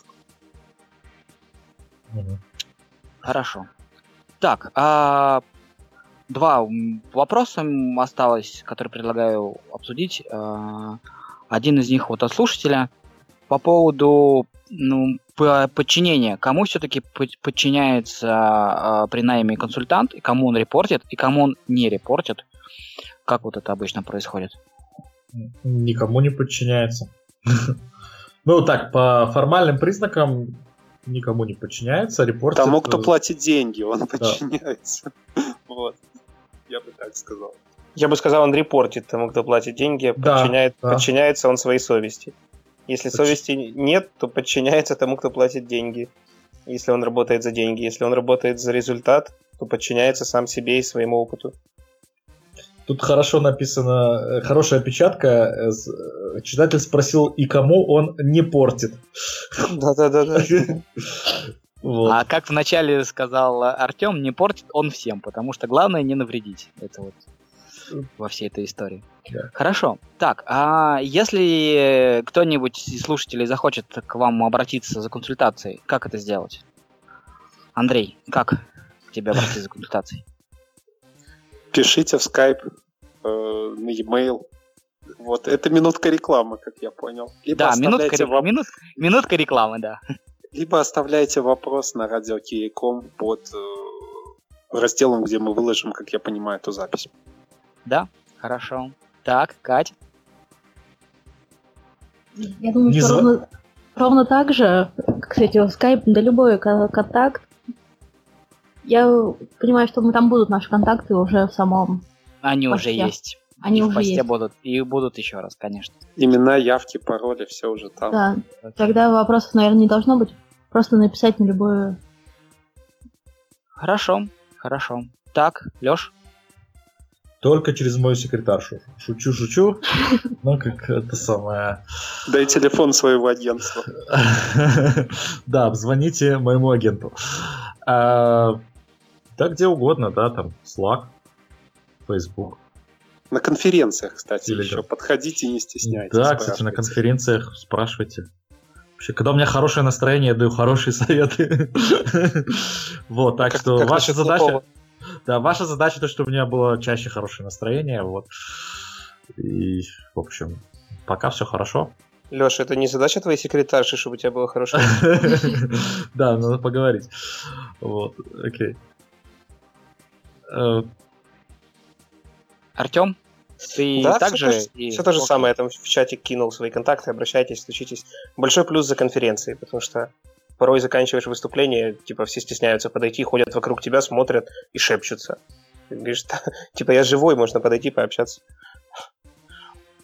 Хорошо, да, давайте тогда, прежде чем перейдем к новостям и к другим рубрикам, под конец, что дальше для вас, как для консультантов, и что вы посоветуете ребятам, которые тоже хотят это попробовать? Давай начнем с Алексея Виноградова. Чуть всегда с меня начинают, ну ладно. Чем дальше? Как я дальше развиваюсь? Я развиваюсь дальше тем, что тоже, не поверите, учу что-то новое.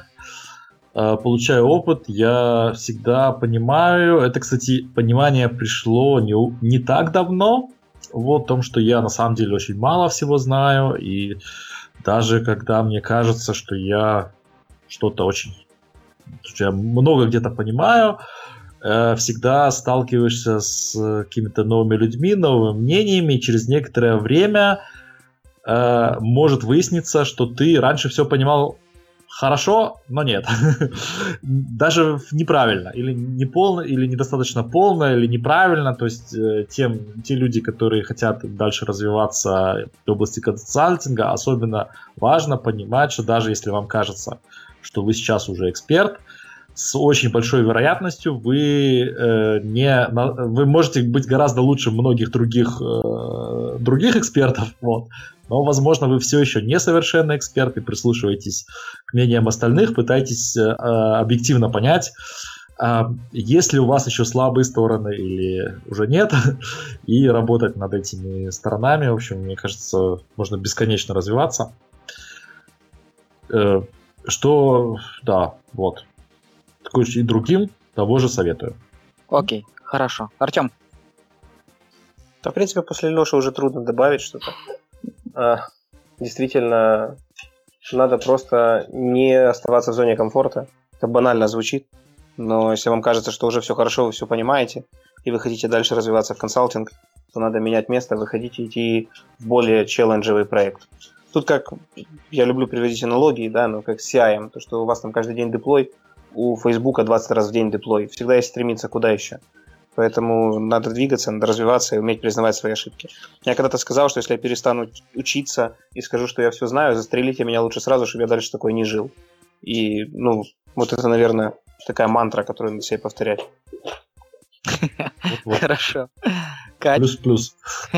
Да, плюс-плюс на самом деле. И действительно, вообще наука к руководителям и вообще к консалтерам очень сильно применима точка зрения, что, ребята, если вы не знаете, куда вы хотите расти, то хватит, перестаньте делать то, что вы делаете. Не, я за секундочку хочу сказать, меня, пожалуйста, не стреляйте, потому что я, может быть, просто троллю. Окей? Хорошо, давай. Андрей. Давайте я попробую резюмировать, заодно, может, что-то свое скажу. Не переставайте учиться, да, не стесняйтесь спрашивать, расширяйте свою сеть контактов и действительно учите как и вглубь своей специальности, так и смотрите по сторонам, расширяйте свой кругозор. Все. Я пресек Лешин троллинг, да? Я так понял. Нет, я просто, может быть, не до конца поняли. Артём сказал, что его надо пристрелить, если что. Я говорю, меня на всякий случай, мало ли. Я иногда там шучу, там иронизирую, говорю саркастические вещи, и поэтому я сейчас сказал, что меня, пожалуйста, на всякий случай не стреляйте, потому что, может, если я скажу, что я все знаю, я, может быть, просто вас троллю.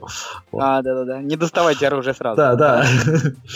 Окей, ладно. Переходим тогда к новостям. Все три новости у нас от Алексея. Прости, так получилось. Давай. Так, мы одну новость кипанем. Снова ты. Да, потому что ты понял, что у меня нету собеседников про Pokemon Go. Печально. Значит, новости свежего. Что у нас? Вышел третий Selenium. Как все из вас, наверное, знаете.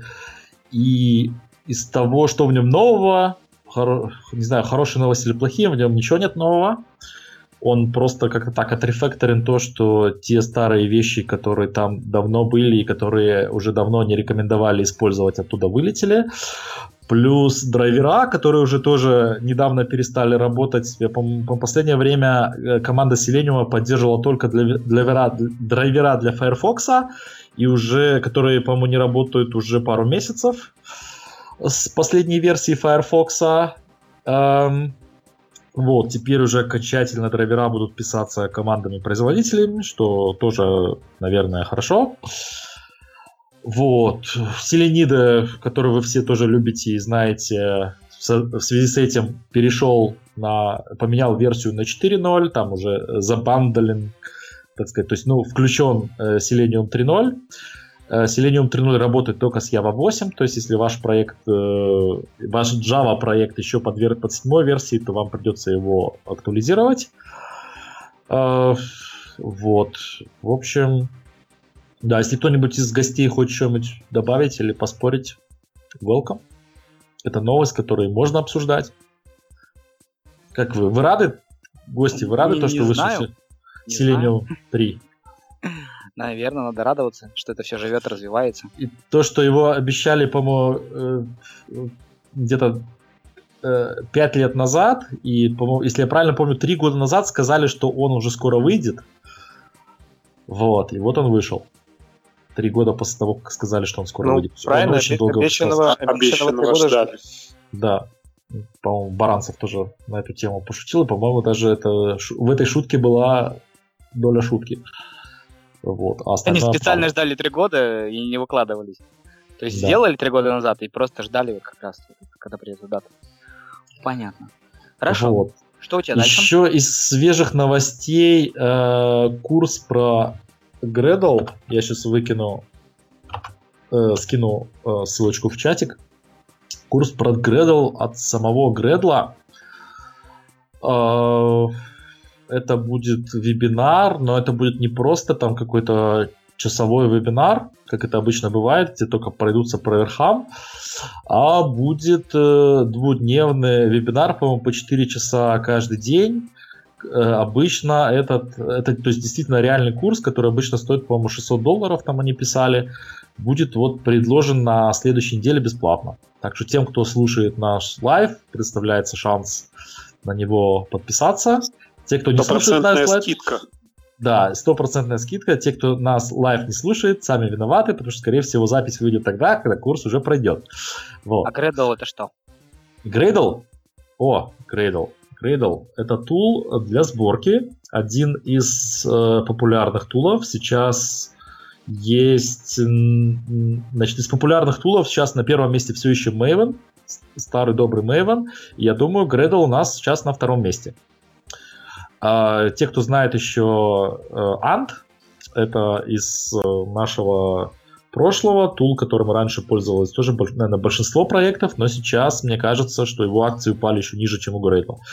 Gradle чем-то похож на Maven, в том, что там... Он чем-то похож на оба тула, на Ant и Maven. Maven тем, что в нем существует модель... Ох, как называется, я сейчас не подберу, наверное, правильного слова. Configuration over... Чё? Нет, наоборот. Declaration over configuration. Во, кажется так. Это значит то, что стандартные процессы там уже внутри сконфигурированы так, как это обычно происходит там, в проектах, там на Java или на других языках. И для того, чтобы вам собрать... стандартный проект, вам практически нужно написать буквально пару строчек конфигурации на Gradle. И так же, как и на Maven. Но Maven позволяет, в отличие от Gradle, также императивное использование, то есть вы можете задавать ему какие-то кастомные, чтобы он делал какие-то выполнял какие-то кастомные команды, то есть в том числе очень сильно самим влиять на процесс сборки, там, дистрибьюции вашего продукта. Вот. Звучит клево. Да, Gradle написан на языке Groovy. Это такой язык, который, как называется, из семейства Java совместимых. В общем, я думаю, что большинство тестировщиков должны, по крайней мере, знать, что такой тул есть, и в оптимальном варианте знать, как им собирать проекты. То есть, может быть, не писать конфиги, но уметь им пользоваться. Довольно просто. Понятно. Окей. Так, дальше у нас плач Ярославны. Меня поправили меня зрители. Convention over configuration, и это правильно. Спасибо, Дмитрию.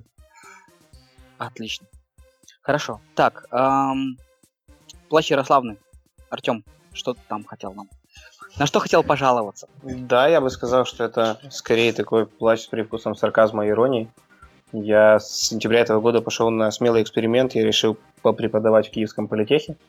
Ко мне обратились, не хотите ли вы рассказать про тестирование студентам. Это было очень забавно, просто чтобы вы поняли всю красоту этой бюрократии. Это было примерно следующим образом. Мне посреди лета пишет человек в Фейсбуке, а не хочешь ли попробовать почитать лекции в КПИ? Я говорю, да, было бы интересно. А потом мне звонят в конце августа, это следующая коммуникация. со словами: «Артём Тарасович, вы когда принесете документы? Я вас выдерну из расписания, если вы ничего не принесете, и мы вас не допустим к лекциям». Я говорю: «А вы вообще кто? Как это кто? Я из деканата, там, у меня такая-то позиция, вы уже в расписании, почему до сих пор вы не принесли документы, вы что, первый раз, что ли?» Вот, примерно такой уровень синхронизации там происходит. У меня, как у многих людей в Украине, я не забирал свой диплом из института, потому что, чтобы его забрать, тебе нужно пройти обходной лист, а чтобы пройти обходной лист, тебе надо сходить в военкомат, а там начинаются потом за тобой ходьба, типа, пойдем по 1,5 года послужишь. В общем, я уже работал, мне было явно не до этого. И я, когда устраивался, я их тоже предупредил, что, ребятушки, у меня как бы нету на руках оконченного диплома, у меня есть только бакалаврский. Мне сказали: да ну перестань, ты же выпускник политеха, у тебя не будет с этим проблем, давай начинаем работать. И вот спустя 3 прочитанные лекции мне опять звонит эта самая женщина, очень добрая, очень любезная, со словами, говорит: ну ты ведь уже восстанавливаешь диплом? Я говорю: в смысле, зачем? Ну как зачем? Мне позвонили из первого корпуса, из отдела кадров, и сказали, что тебя уволят, если ты не принесешь диплом, потому что не может человек без высшего образования преподавать в институте. Я говорю: ребята, вы первые за 6 лет, кто попросил этот диплом. Я у вас его получал, не забрал, и вы единственные, кому он нужен. Когда вы меня нанимали, вы об этом знали. Ну, в общем, это очень интересно. Ничего не бойтесь. Если вы хотите делать что-то хорошее, просто пробуйте, и все преграды будут вам по колено. Но бюрократия в пост-СНГ пространстве, конечно, порой представляет очень интересные сюрпризы. Я об этом готовлю доклад, может быть, будет какая-то анконференс, может быть, будет какое-то стендап-шоу, но я обязательно поделюсь всеми впечатлениями от этого приключения в моей жизни.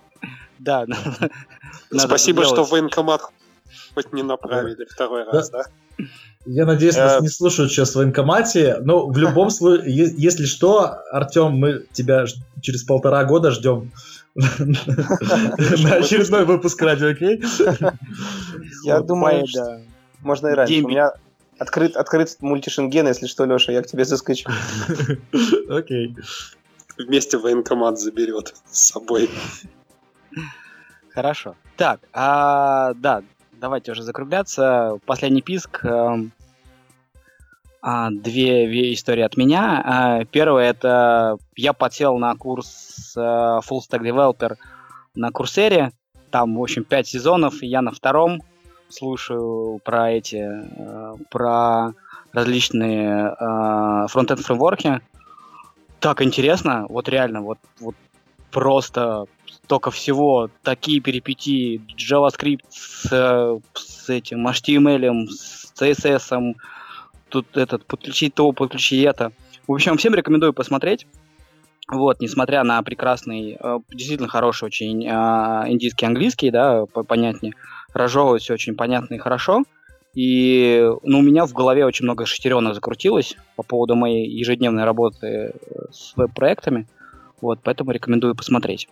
Вот. Ссылочку скинешь нашим гостям? Да, ссылочку скину. Вот, и вторая интересная штука... Будет из QA Days 20 юбилейная конференция в Минске, и там есть такая интересная штука, что там все перемешалось, и русские, и английские дни, и русскоязычные докладчики пошли делать доклад на английском, и в русские, и в английские дни, и англоязычные там докладчики пошли в секции, где не будет перевода. Вот. Очень интересное такое бурление. На это дело все посмотреть, там доклады перемешаны, там по тематике, и забавно, что там сначала про чек-листы будет рассказывать турок, а потом кто-то там из Беларуси будет тоже, по-моему, рассказывать что-то про чек-листы, то есть вот это все перемешалось. Вот. Плюс меня тут позвали поволонтерить на Евростар, съезжу, посмотрю. Вот, поэтому предлагаю тоже присоединяться к этой движухе. Это в Швеции там, да, Евростар? Да, в Стокгольме она будет, в Стокгольме. Вот, 3 дня. Да. Расскажи, какие условия для волонтеров? Просто бесплатное участие в конференции. Просто бесплатное участие. Okay. Да. Uh-huh. Вот. Поэтому вот это меня это радует. Вот. Куча всего интересного, новых людей, так что надеюсь, что это будет еще развиваться дальше. Uh-huh. Так, я так понимаю, Алексей, ты, да, хотел порекомендовать книжку?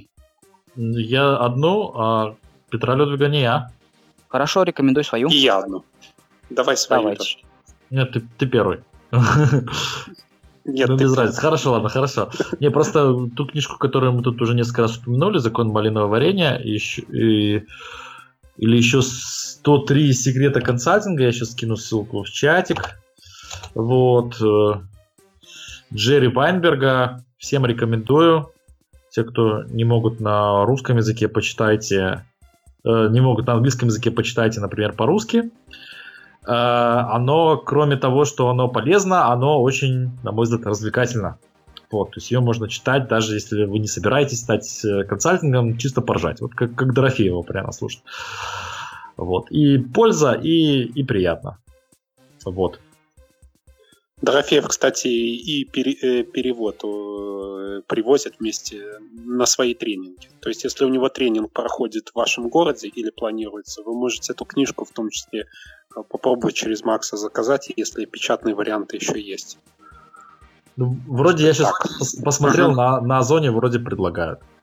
Что, думаю, можно купить ее просто так. Она стоит даже не так дорого, меньше 1000 рублей. Книжка... Ну, для Беларуси 1000 рублей уже звучит страшно. 1000 российских рублей. И книжка хорошо сделана, она у меня есть. Тоже я витал. В общем, всячески рекомендую. Так, Андрей? Ну, и я свою книжку порекомендую. Я вот буквально сегодня начал читать книгу Петра Людвига «Победи прокрастинацию». Тоже, кстати, у Максима Дорофеева в ссылках увидел. Пошутил, что завтра обязательно прочитаю. На самом деле заказал ее на Озе у нас, аналог Озона русского. Вот. Ее недавно привезли. Я открыл, и мне книжка понравилась тем, что текста мало, есть картинки, поэтому очень хорошо именно побеждать прокрастинацию, читать много не надо. Потому что если вы уже прокрастинируете, то много читать не захочется, а вот в этой книжке как раз мало текста, много мыслей, и плюс еще классные картинки. Ура! Все. Да, всем спасибо, все свободные. Говорите все пока в микрофончик и расходимся. Пока. Пока-пока. Спасибо. Пока. Спасибо, что пригласили. Пока. Да, спасибо, приходите на прямые эфиры. Как вы видите, иногда это случается, что мы рассказываем о вещах, которые интересные и будут только непродолжительное время. Да. И можно отвечаем на ваши вопросы, которые вы напишите в чатик. Вот так вот. Окей. Ну, тогда всем до свидания.